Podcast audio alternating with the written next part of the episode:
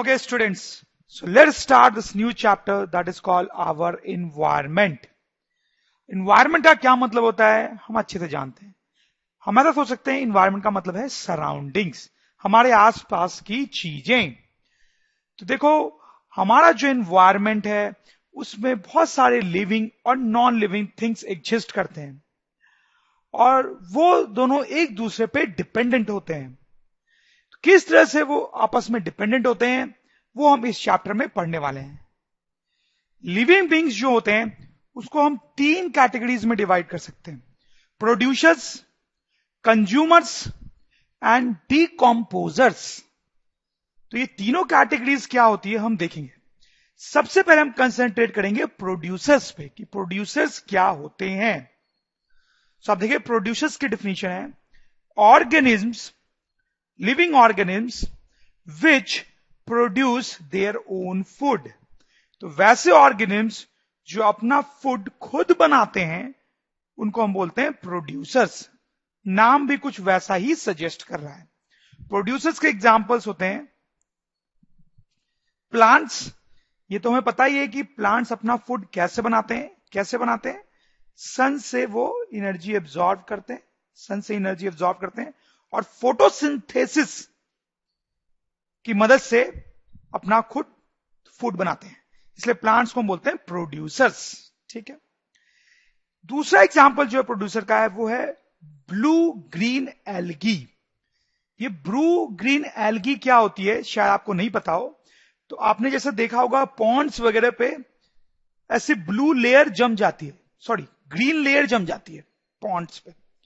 ये जो green layer होती है इसको हम बोलते हैं एल्गी एल्गी। ये भी अपना फ़ूड खुद से बनाती है फोटोसिंथेसिस के हेल्प से जैसे प्लांट्स बनाते हैं। लेकिन ये जो एल्गी होता है ये कॉम्प्लिकेटेड तरीके का प्राणी है। इसमें प्लांट्स की प्रॉपर्टीज़ भी होती हैं और एनिमल्स की भी। बट एनी anyway, हमारे लिए यहाँ पे ये इंपॉर्टेंट है कि ये अपना फ़ूड खुद बनाता है और इसको हम क्या बोलते हैं? प्रोड्यूसर ये जो प्रोड्यूसर्स होते हैं, इनका एक और नाम है दैट इज़ कॉल्ड ऑटोट्रॉप्स इनको ऑटोट्रॉप्स भी बोलते हैं प्रोड्यूसर्स को। देखो ऑटो का मतलब है यहाँ पे सेल्फ और ट्रॉप्स का मतलब है न्यूट्रिशन न्यूट्रिशन तो ऑटोट्रॉप्स मतलब ऐसे लिविंग बींग्स जो अपना न्यूट्रिशन खुद तैयार करते हैं। नेक्स्ट हम कंज्यूमर्स की बात करेंगे। कंज्यूमर्स क्या होते हैं? Organisms which depend on other organisms for food. तो कंज्यूमर्स ऐसे ऑर्गेनिम्स को बोलते हैं जो फ़ूड के लिए दूसरे ऑर्गेनिज्म से डिपेंड पे डिपेंड करते हैं। कंज्यूमर्स का एक और नाम होता है हेट्रोट्रॉप्स हेट्रोट्रॉप्स हेट्रो का मतलब है यहाँ पे अदर और ट्रॉप्स मतलब तुमने देखा ये न्यूट्रिशन तो वैसे ऑर्गेनिम्स जो न्यूट्रिशन के लिए अदर ऑर्गेनिज्म पे डिपेंड करते हैं। मोस्ट ऑफ़ द एनिमल्स जो होते हैं, जैसे एलिफेंट हो गया लायन हो गया, ये सब कंज्यूमर्स हैं। क्यों कंज्यूमर्स हैं? जैसे एलिफेंट जो है, वो प्लांट खा के ज़िंदा रहता है। तो प्लांट एक दूसरा ऑर्गेनिज्म है जिसपे ये एलिफेंट डिपेंडेंट है, ठीक है? लायन है, ये दूसरे छोटे जानवर को खा के ज़िंदा रहता है, इसलिए ये भी क्या है? कंज्यूमर कंज्यूमर्स को भी हम तीन सब कैटेगरीज में डिवाइड कर सकते हैं। कौन कौन सी? देखिए आप ध्यान से पढ़ें। हार्बी वोर्स लोअर क्लासेस में आपने पढ़ा होगा ये सब term herbivores carnivores omnivores spelling पे ध्यान रखेंगे गलती नहीं, नहीं होनी चाहिए। तो सबसे पहले हम देखेंगे हार्बी वोर्स क्या होते हैं।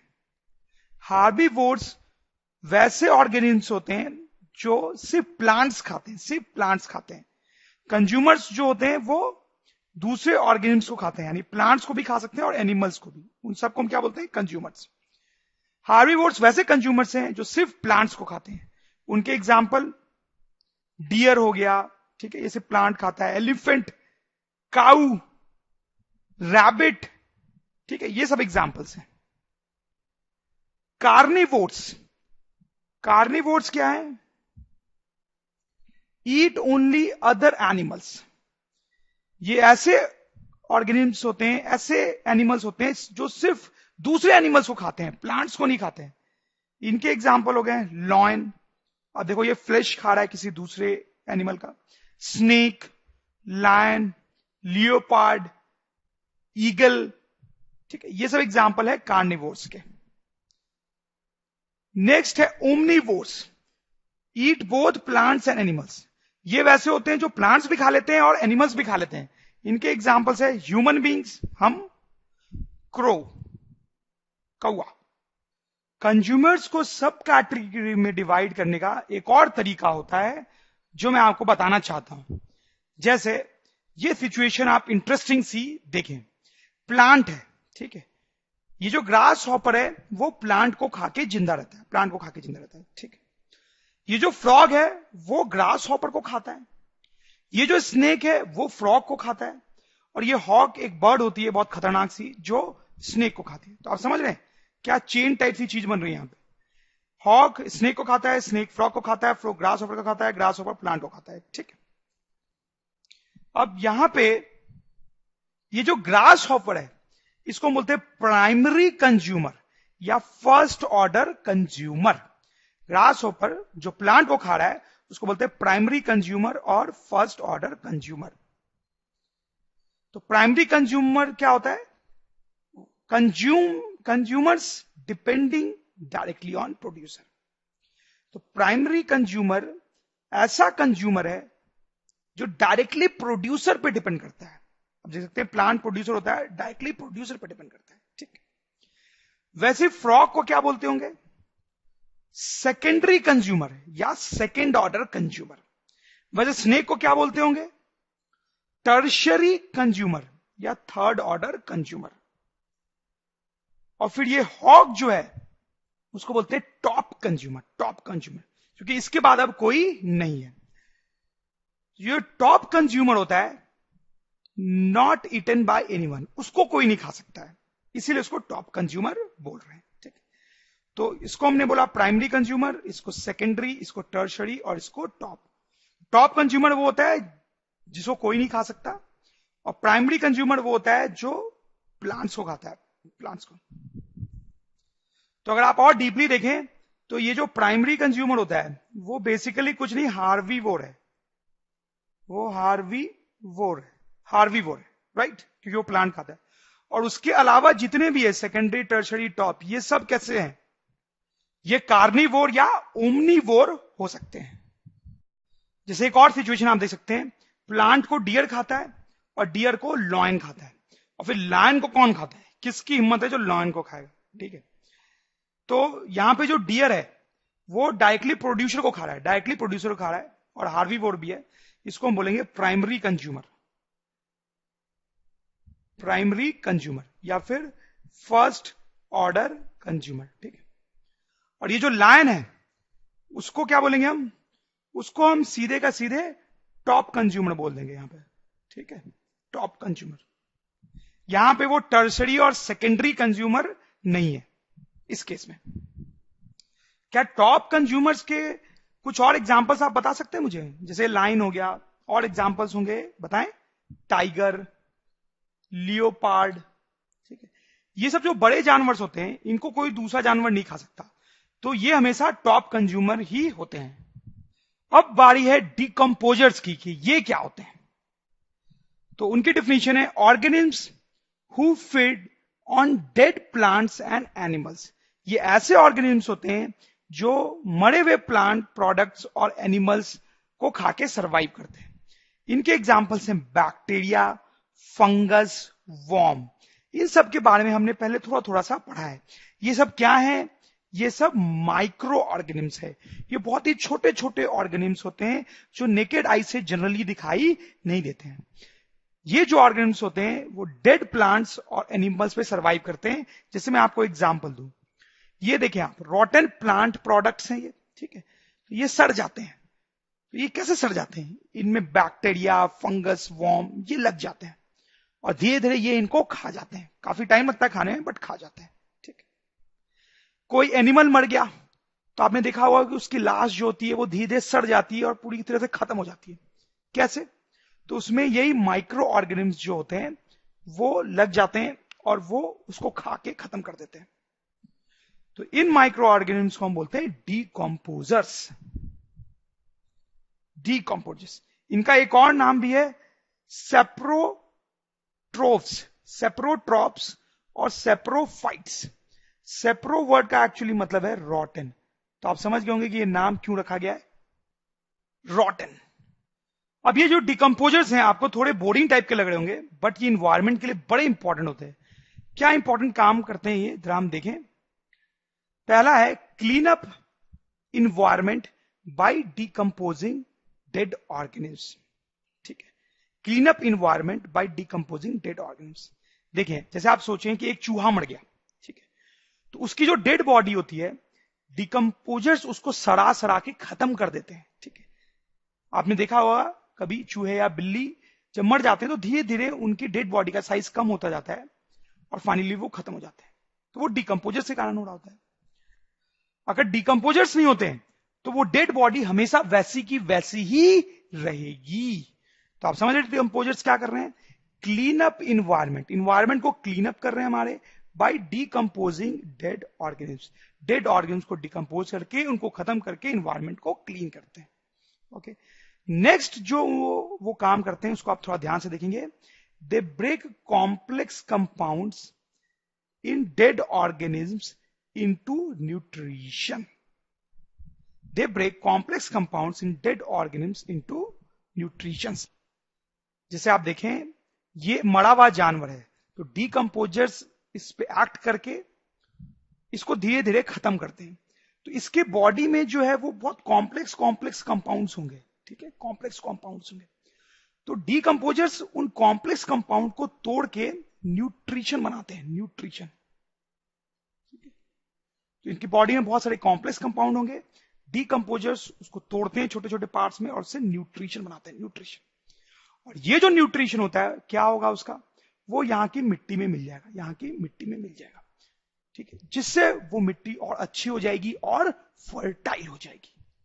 तो वही लिखा गया यहाँ पे they break complex compounds in dead organisms into nutritions these nutritions mix with soil making soil more fertile let's food chain क्या होता है? फ़ूड चेन बड़ी इंटरेस्टिंग चीज़ है और टेक्निकली हम इसको ऑलरेडी देख चुके हैं। जैसे ये चीज़ हमने देखी थी कि प्लांट को ग्रास हॉपर खाता है, उसको फ्रॉक खाता है, उसको स्नेक खाता है, उसको हॉक खाता है। तो ये जो चीज़ हमने बनाई है, इसको बोलते हैं फ़ूड चेन कि कौन किसको खाता है। जैसे एक और एग्ज़ाम्पल हमने ऑलरेडी देखा है उसका, कि प्लांट को डियर खाता है डियर को लॉयन खाता है, ठीक? This again a food chain जैसे एक और नया एग्ज़ाम्पल मैं आपको देता हूँ इंटरेस्टिंग एग्ज़ाम्पल है। ये पॉन्ड्स में होता है पॉन्ड्स में, या रिवर्स में। तो मैंने आपको एल्गी के बारे में बताया था, ठीक है? तो एल्गी को किसी दूसरे इंसेक्ट ने खाया, पानी में रहने वाले किसी इंसेक्ट ने खा लिया। उस इंसेक्ट को किसी फ़िश ने खा लिया और फिर उस फ़िश को किसी बर्ड ने खा लिया। आप देख सकते हैं बर्ड के चोच में फ़िश है। तो ये भी क्या है? फ़ूड चेन तो आपको समझ में आ गया होगा फ़ूड चेन क्या होती है। तो अब हम फ़ूड चेन को कैसे डिफाइन कर सकते हैं? हम बोल सकते हैं food chain is a series of organisms series of organisms in which every next organism depends on the one before it सही बात है ऐसा ही होता है food chain is a series of organisms in which every next organism depends on the one before it food web क्या होता है हम देखेंगे फ़ूड चेन के बारे में मैंने आपको बताया, लेकिन ये फ़ूड चेन जो होती है, वो पूरी कहानी नहीं बताती हमें। जैसे कि, देखिए आप, ये फ़ूड चेन बता रही है कि डियर को लायन खाता है। लेकिन क्या डियर को सिर्फ़ लायन ही खाता है? और कोई एनिमल नहीं खाता है? खाता है ना? डियर को टाइगर भी खाता है लियोपार्ड भी खाता है। ठीक है तो और भी ऑर्गेनिम्स हैं जो डियर को खाते हैं। वैसे लाइन क्या सिर्फ़ डियर को खाता है? नहीं लाइन जेबड़ा को भी खा सकता है रैबिट को भी खा सकता है, और भी एनिमल्स को खा सकता है, ठीक है। वैसे स्नेक क्या सिर्फ़ फ्रॉक को ही खाता है? नहीं फ्रॉक के अलावा भी और चीज़ों को खा सकता है, ठीक है। वैसे स्नेक को सिर्फ़ क्या हॉक खा सकता है? नहीं स्नेक को खाने वाले और भी एनिमल्स आप समझ मेरी बात? तो इस तरह से फ़ूड चेन जो है, वो हमें कंप्लीट इंफॉर्मेशन नहीं देती है। तो फ़ूड वेव क्या होता है, अब आप समझ गए होंगे। इस टाइप का कुछ डायग्राम होता है, जिसको हम फ़ूड वेव बोलते हैं। ये डायग्राम बहुत कॉम्प्लिकेटेड होता है, आप समझ सकते हैं। डिफरेंट टाइप्स के प्लांट्स हैं, आप देखो। इस प्लांट को कई सारे एनिमल्स खाते हैं, ठीक है। फिर जैसे यहाँ पे आप देखें, इस, ये जो भी चीज़ है, उसको फिर फ्रॉग ने खाया। फिर फ्रॉग को स्नेक भी खा सकता है और बर्ड भी खा सकती है। वैसे ही सिलसिला चलता रहता है। जैसे आप देखें, स्नेक है। स्नेक फ्रॉग को भी खा सकता है, इस बर्ड को भी खाता है, इस एनिमल को भी खाता है। तो इस तरीके का जो डायग्राम है, कॉम्प्लिकेटेड सा, उसको हम बोलते हैं फ़ूड वेव। ट्रॉफिक लेवल क्या होते हैं, ये हम देखेंगे। जैसे एक फ़ूड चेन का एग्ज़ाम्पल लेते हैं, जो हमने पहले भी देखा है। इस फ़ूड चेन को हम थोड़ा दूसरे तरह से भी रिप्रेजेंट कर सकते हैं। कुछ इस तरीके से पिरामिड बना के, ठीक है? ये पिरामिड कुछ नहीं, बस इसी फ़ूड चेन को रिप्रेजेंट कर रहा है, ठीक है? देखिए, अब फ़ूड चेन में जो सबसे पहले चीज़ थी इस फ़ूड चेन में वो थे एल्की एल्की जो कि बेसिकली प्रोड्यूसर है प्रोड्यूसर तो देखिए, हमारे पिरामिड में सबसे नीचे है प्रोड्यूसर ठीक है? फिर उसको एक इंसेक्ट खाता है। तो इंसेक्ट हो सकता है हो, ठीक है? उस एल्गियो खा रहा है तो यहाँ पे उस प्रोड्यूसर के ऊपर है हार्वीवोर तो प्रोड्यूसर कौन खा रहा है? हार्बीवोर फिर इसके ऊपर है कार्निवोर तो आप समझ गए ये कार्निवोर कौन है? ये फ़िश है यहाँ पे। ठीक है? तो इस हार्बीवोर को खा रहा है कार्निवोर फिर टॉप पे है टॉप कार्निवोर जो इस बर्ड को रिप्रेजेंट कर रहा है। ठीक है? कार्निवोर को खा रहा है टॉप कार्निवोर मतलब फ़िश को खा रहा है ये बर्ड तो जब हम फ़ूड चेन को इस तरह ट्रायंगुलर फॉर्म में रिप्रेजेंट करते हैं, तब हम ट्रॉफिक लेवल्स की बात करते हैं। जो सबसे नीचे है वो खाया जाएगा उसके ऊपर वाले द्वारा ठीक और जो सबसे टॉप पे है उसको कोई नहीं खा सकता ठीक? तो ये जो सबसे बॉटम ले, लेवल हुआ हमारा उसको हम बोलेंगे फ़र्स्ट ट्रॉफिक लेवल। फिर इसको हम बोलेंगे सेकेंड ट्रॉफिक लेवल। इसको बोलेंगे थर्ड ट्रॉफिक लेवल और इसको बोलेंगे फोर्थ ट्रॉफिक लेवल। यहाँ पे हमारे पिरामिड में चार ट्रॉफिक लेवल्स थे। लेकिन कोई ज़रूरी नहीं है कि चार ही ट्रॉफिक लेवल्स हो। आप समझ रहे होंगे ऐसा। अगर फ़ूड चेन छोटी होगी तो क्या होगा स्टूडेंट्स कम लेवल्स होंगे। अगर फ़ूड चेन और लंबी है तो क्या होगा स्टूडेंट्स और लेवल्स होंगे। जैसे आप देख सकते हैं कि ये एक छोटी फ़ूड चेन है, ठीक है? इसमें आप बताएँ कितने लेवल्स होंगे? शायद आप समझ रहे हो। इसको पिरामिड के फॉर्म में मैंने ऐसे बनाया सबसे पहले प्रोड्यूसर जो हमारा प्लांट है। फिर हार्वीवोर जो हमारा डियर है। फिर टॉप कार्निवोर जो कि हमारा लायन यहाँ पे कितने लेवल्स है? क्लियरली तीन। This is our first trophic level this is our second trophic level and this is our third trophic level